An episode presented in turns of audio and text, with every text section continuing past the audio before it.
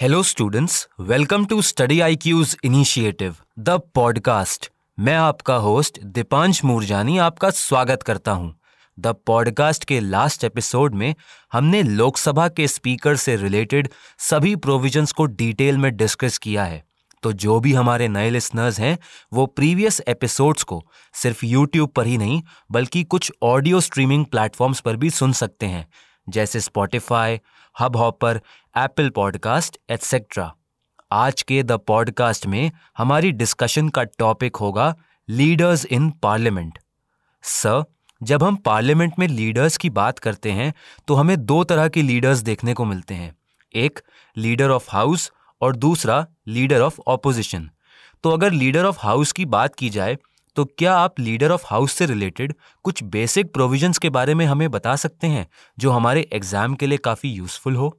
Students को यह समझना होगा कि पार्लियामेंट के दोनों हाउसेस, यानी लोकसभा और राज्यसभा के अंदर, एक लीडर ऑफ़ द हाउस की पोजीशन होती है, जो काफ़ी इंपॉर्टेंट होती है, क्योंकि हाउस की प्रोसीडिंग्स में और हाउस के बिज़नेस में लीडर ऑफ़ द हाउस का डायरेक्ट इन्फ्लुएंस होता है।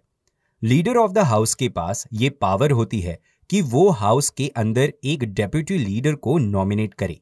हवे, वह लीडर ऑफ़ द हाउस के बारे में हमारे कॉन्स्टिट्यूशन में कोई भी प्रोविजंस मेंशन नहीं है। लेकिन लीडर ऑफ़ द हाउस के प्रोविजंस को रूल्स ऑफ़ द हाउस में मेंशन किया गया है। रूल्स ऑफ़ द लोकसभा के अंदर लीडर ऑफ़ द हाउस का मतलब होता है प्राइम मिनिस्टर से। लीडर ऑफ़ द हाउस कोई एमपी भी हो सकते हैं, जिसे प्राइम मिनिस्टर नॉमिनेट करते हैं। हावेवर अगर प्राइम मिनिस्टर किसी मिनिस्टर को लीडर ऑफ़ द हाउस के तौर पर नॉमिनेट करते हैं तो वो minister leader of the house कहलाता है। हावेवर उसे लोकसभा का मेंबर होना ज़रूरी होता है। लीडर ऑफ़ द हाउस को spokesperson of the house भी बोला जाता है। लीडर ऑफ़ द हाउस की यह रिस्पॉन्सिबिलिटी होती है कि वो हाउस के सभी सेक्शंस में एक कोऑर्डिनेशन मेंटेन करने की कोशिश करे। और हारमोनियस डिबेट एंड कल्चर को प्रमोट होने के लिए वो कुछ एफर्ट्स भी लेते हैं।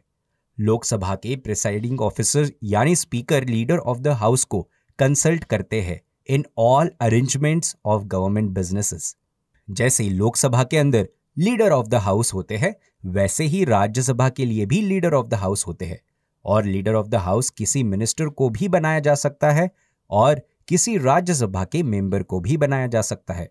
लेकिन लीडर ऑफ़ द हाउस को प्राइम मिनिस्टर के द्वारा नॉमिनेट किया जाता है। अगर कंपैरिजन की बात करें तो यूनाइटेड स्टेट्स के अंदर पार्लियामेंट को कांग्रेस बोला जाता है और यूएस कांग्रेस में लीडर ऑफ़ द हाउस को मेजॉरिटी लीडर कहा जाता है। सर लीडर ऑफ़ ऑपोजिशन किसे बोला जाता है और लीडर ऑफ़ ऑपोजिशन से रिलेटेड जो भी प्रोविजंस हैं उन्हें समझने के लिए हम काफ़ी इंक्विजिटिव हैं। वैसे तो लीडर ऑफ़ अपोजिशन यानी एलओपी हमारे कॉन्स्टिट्यूशन के अंदर मेंशन नहीं है। लेकिन पार्लियामेंट्री प्रोसीडिंग्स में लीडर ऑफ़ द अपोजिशन के रोल्स एंड रिस्पॉन्सिबिलिटीज को डिफाइन ज़रूर किया गया है। पार्लियामेंट के दोनों हाउसेस में लीडर ऑफ़ अपोजिशन होते हैं। लीडर ऑफ़ अपोजिशन का एक क्राइटेरिया ये होता है कि अपोजिशन में जो लार्जेस्ट पार्टी होती है, उसके लीडर को लीडर ऑफ़ अपोजिशन बनाया जाता है।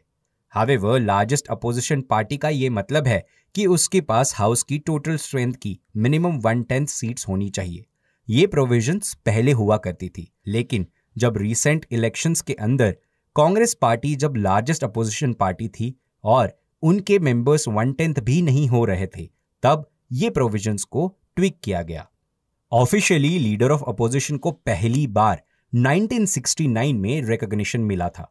फिर 1977 में सैलरीज और allowances of leader of opposition act के द्वारा लीडर ऑफ़ अपोजिशन को लोकसभा और राज्यसभा में स्टैट्यूटरी रिकॉग्निशन भी मिला। सर लीडर ऑफ़ ऑपोजिशन बनने के लिए किन कंडीशंस को सेटिस्फाई करना होता है और लीडर ऑफ़ ऑपोजिशन का हमारी डेमोक्रेसी को स्ट्रेंथन करने में क्या रोल होता है?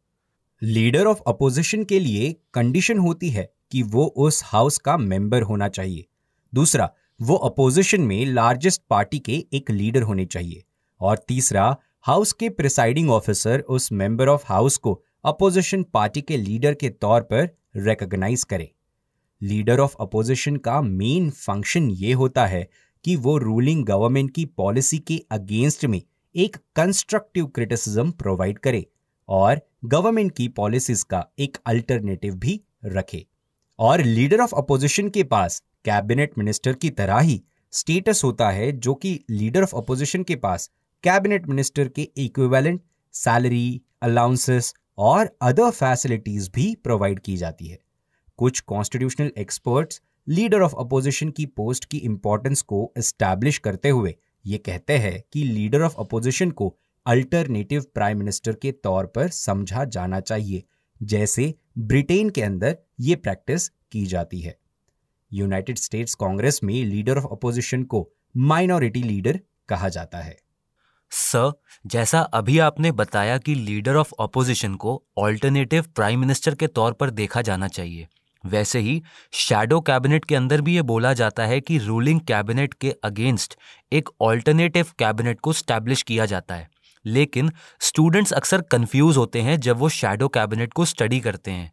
तो क्या आप शैडो कैबिनेट के प्रोविजंस को हमारे लिए सिंपल वर्ड्स में एक्सप्लेन कर सकते हैं? शैडो कैबिनेट का जो कॉन्सेप्ट है, ये बहुत ही यूनिक कॉन्सेप्ट है और ऐसा इंस्टीट्यूशन ब्रिटेन के पॉलिटिकल सिस्टम में एग्जिस्ट भी करता है। शैडो कैबिनेट एक ऐसा सिस्टम है जिससे अपोजिशन पार्टी के द्वारा फॉर्म किया जाता है ताकि वो रूलिंग कैबिनेट को बैलेंस कर सके और अपने मेंबर्स को फ्यूचर में मिनिस्ट्रीज की फंक्शनिंग के लिए रिस्पॉन्सिबल बना सके। शैडो कैबिनेट के अंदर रूलिंग कैबिनेट के हर मेंबर के लिए एक अल्टरनेटिव मेंबर प्रेजेंट होता है। इस तरीके से रूलिंग कैबिनेट को शैडो कर दिया जाता है बाय अपोजिशन कैबिनेट और यदि किसी अनफोर्सिन सिचुएशन में रूलिंग गवर्नमेंट को चेंज करना पड़ा तो शैडो कैबिनेट एक अल्टरनेटिव कैबिनेट की तरह परफॉर्म कर सकता है।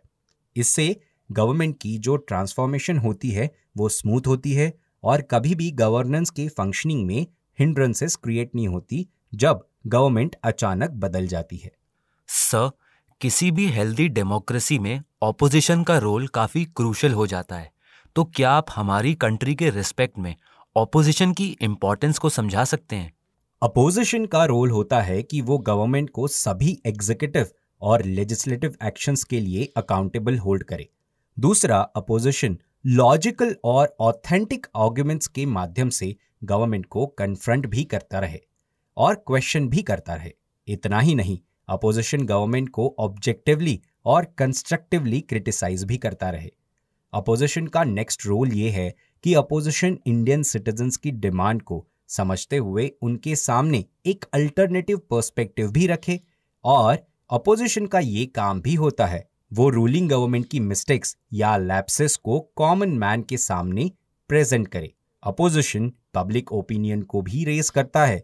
फिर अपोजिशन का काम होता है कि वो माइनॉरिटीज के इंटरेस्ट को रिप्रेजेंट करे और गवर्नमेंट को कुछ इस तरीके से सजेशंस दे ताकि उन सब लोगों की अपलिफ्टमेंट हो सके।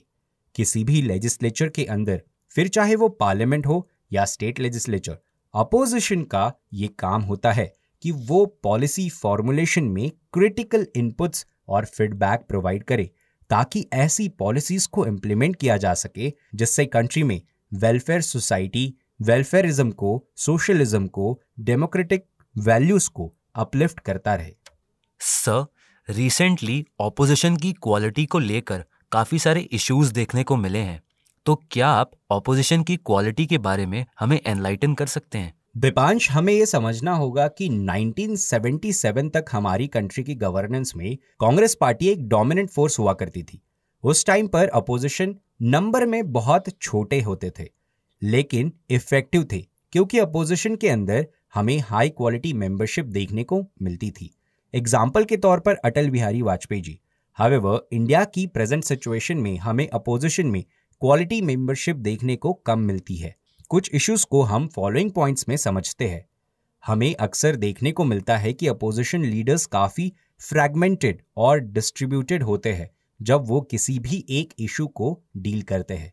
दूसरा अपोजिशन के अंदर डिबेट्स और डिस्कशन में लैक ऑफ़ बिलीव देखने को मिलता है, और ये कहना गलत नहीं होगा कि अपोजिशन अपनी बेसिक और फंडामेंटल ड्यूटीज़ को परफॉर्म करने में फेल रहा, क्योंकि अक्सर हम पार्लियामेंट के अंदर क्वेश्चन आवर में देखते हैं कि क्वेश्चन के कंटेंट में और डिबेट्स की क्वालिटी में काफ़ी गिरावट देखने को मिलती है। और अगर हम बिहेवियर की बात करें तो एथिक्स और मोरालिटी के ग्राउंड पर भी हमें काफ़ी डाउनग्रेड देखने को मिलता है। क्योंकि फ्रीक्वेंटली डिसरप्शंस का मतलब ये होता है कि कंट्री की लेजिस्लेचर की क्रेडिबिलिटी में गिरावट आती है।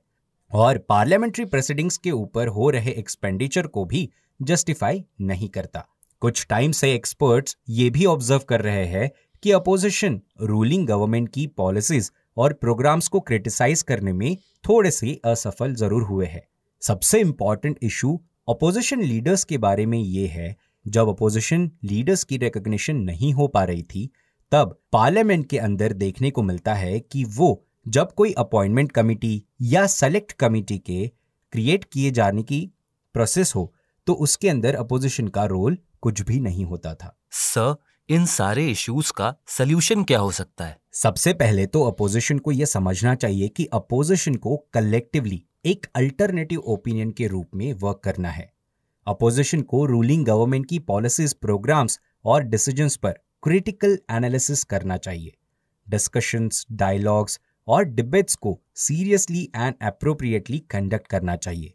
इतना ही नहीं अपनी मॉरल स्टैंडर्ड्स पर भी फोकस करना चाहिए और कोशिश करनी चाहिए कि किसी भी इशू से डील करते टाइम पूरे अपोजिशन को कोऑर्डिनेटेड अप्रोच के साथ आगे बढ़ना चाहिए। मोर पार्लियामेंट जब फंक्शनिंग में है या फिर अगर वो फंक्शनिंग में नहीं भी है, तब भी अपोजिशन को कंटिन्यूसली अपने इनपुट्स और फीडबैक्स गवर्नमेंट को प्रोवाइड करते रहने चाहिए।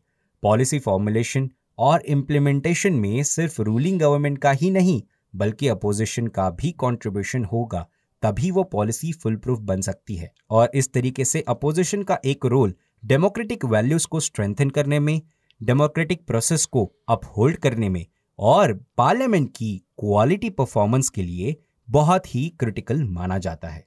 Sir thank you for giving us the information dear listeners आज के पॉडकास्ट को हम यहीं पर कंक्लूड करते हैं। नेक्स्ट एपिसोड में एक नए टॉपिक के साथ हम फिर से आपसे कनेक्ट करेंगे। तो आप सब स्टडी आईक्यू के साथ बने रहिए एंड कीप स्टडिंग आप study I Q presents the podcast को सभी ऑडियो स्ट्रीमिंग प्लेटफॉर्म्स पर भी सुन सकते हैं, जैसे Spotify Hubhopper Apple podcast Google podcast उकू F M etcetera links को कमेंट सेक्शन में पिन किया गया है. Thank you